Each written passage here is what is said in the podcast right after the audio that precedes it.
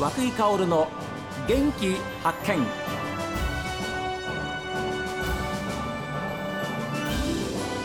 おはようございます。和久井薫です。和久井薫の元気発見。一日の始まりは私が発見した北海道の元気な人と出会っていただきます。さあ2022年の締めくくりはですねやっぱり農業でいきましょうということで番組が始まって以来たくさんの農家の皆さんたちに出会ってきたんですがこの方の笑顔は本当にもう最高なんです。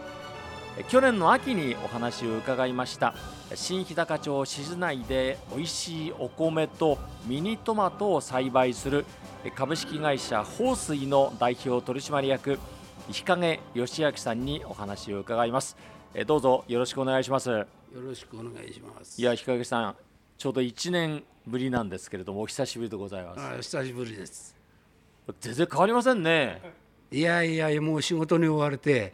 もう1年間仕事に追われて、ええ、すっかり涌井さんのことも忘れていたんだけど あのついこの間ちょっと時間が取れてふっと思い出しまして、ええ。ええ、たらまたあのこういう取材があるっていうことで。いやいや、はい、本当どうです？今年のお米の出来は。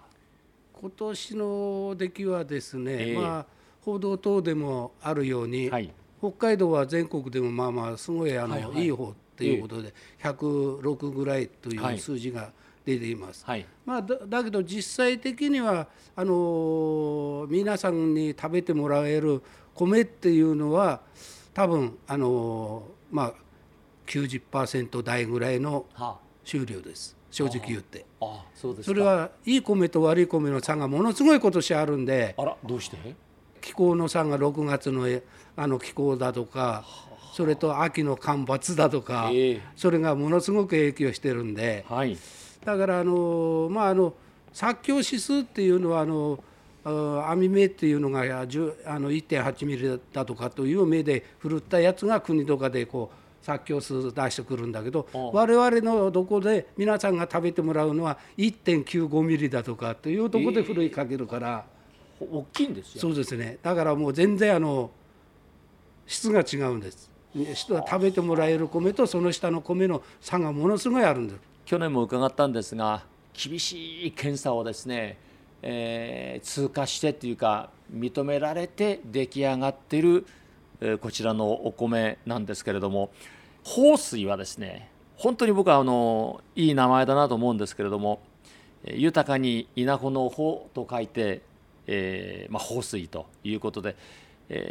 もともとはその静内地区こちらはこの辺は大体馬そうですね。中心はもう馬ですね。それは水筒が基盤ですけれども、えー、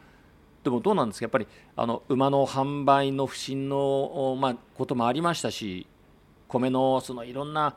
価格の低迷なんかもあってで、えー、これに課題を乗り切るためにいろんなこう作物を作ることを考え出したんでしたよ確かね。はい、そうですね。それが、えーやっぱり去年よりも今年の方がやっぱり順調に来てるんですか？まあ、順調にっていうよか、まあ、計画立てたものそのものがあの大体そこに推移して今来てるっていうことで、まああのここはもともとは水田地域で大体1200丁分ぐらいの水田の面積あったんだけど今が大体もう70丁ぐらいまで落ちていてそのそこが後の面積がどうなってるかっていったらケーシ屋さんの牧草地になってるっていうことですからだからまあまああのここはもう今あの正直言って、我々の水田だとか施設ハウスとも和牛もあるんだけれど、やはり根幹的にはもうケーシ屋さんがしっかりしてもらわなかったら、成り立たないっていうのがもう本音なんですよ。ええだからまあまああの僕らもケーシ屋さんの,、まあ、あの競馬場に万馬券特別だとかっていうレースをあれしたり太陽の瞳っていうレースを作ってもらったりして、そうやってあの参加しながら、まあ、あのややってるのが現状なんでまあ今ここみんながあのここ過去にないぐらいの馬の高い売り上げっていうことで、はい、あの馬屋さんだけでなく我々も本当にまああの安堵してるとこです。正直言って。ええ。門別競馬場。門別競馬場さあまあ足をまあ年間にこう運んでいったり。今もういいですもんね、そうそう、うん。だからコロナがあるもんだからちょっと規制かかってたんだけれど、ええ。今年は若干あれになったんでまた、はい、うん、元に戻りつつあります。戻りつつあるんだけれど、うん。ええだからあの東映競馬もまあ高橋晴美さんの知事の時に、はい。あの立法かかって赤字だったらもう廃止するっていうところまで行ったので、やっぱり北海道の産業としてはあれがなくなっちゃうと、はい。経済的にものすごいダメージを受けちゃうんで。えだからそこをなんとかあの止めようということで我々米屋さんも奮起して、そういうあの活動をいろいろやりまして、えあええ、でケース屋さんと共に、ええ、であのこんなこと言ったらケース屋さんに怒られるかもしれないけど、ええ。昔はケース屋さんっていうのは作ればいいっていうんであまりそういうとこに関心がないんだよね、やっぱり。なるほ。ど。うん。早く言ったら競馬に競馬場にも行かない、打ったら売るっぱなしみたいな感じだったんだけど、それから徐々に今はやっぱり自分の馬が走るレースには足を運んだりなんだりこしっかり見て。うしっかり見て、うん。やっぱり今の世代はやっぱりそういうこともちゃんとやってるんで、これがやっぱり長く続いてくれることがまあまああの新白高の中ではやっぱり一番安定したうん町づくりにもなるんだろうし。そうですね、えだから今の形をずっとこの後どういう形でこうの残して続けられていくかっていうことですよね。そうですね。うんえあの独自の栽培基準を満たした、まあ、ブランド米万馬券ですけれども日陰さんが中心となって取り組んできたわけですから今年のそのまあ出来はどうなんですか万馬券。万馬券の出来はですね、まあ、あの毎年あのみんな生産者は上上って目指してやってくれてるんで、まあ、それは順調に上がっていってということで、まあ、淡白と清流っていうのが一番やっぱりあの万馬券にかけては一番肝心なところがあるんで、それが今年は淡白はもうあの6%以下っていう5.7だとか、うん。ろいってあの今たくさん作ってる人の中で6.2っていうのが今年一番高いところだっていうことだから、大体去年と同じぐらいの水準。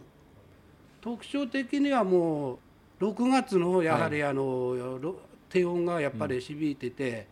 やはり今年は係数取るのにものすごい時間かかっちゃったもんだから、はい。だから先に係数取れたやつはいい見つけてるんだけど、うん後からのやつはそこ大人になる前に早くなったら秋になっちゃってるっていう状態なんだよね。うん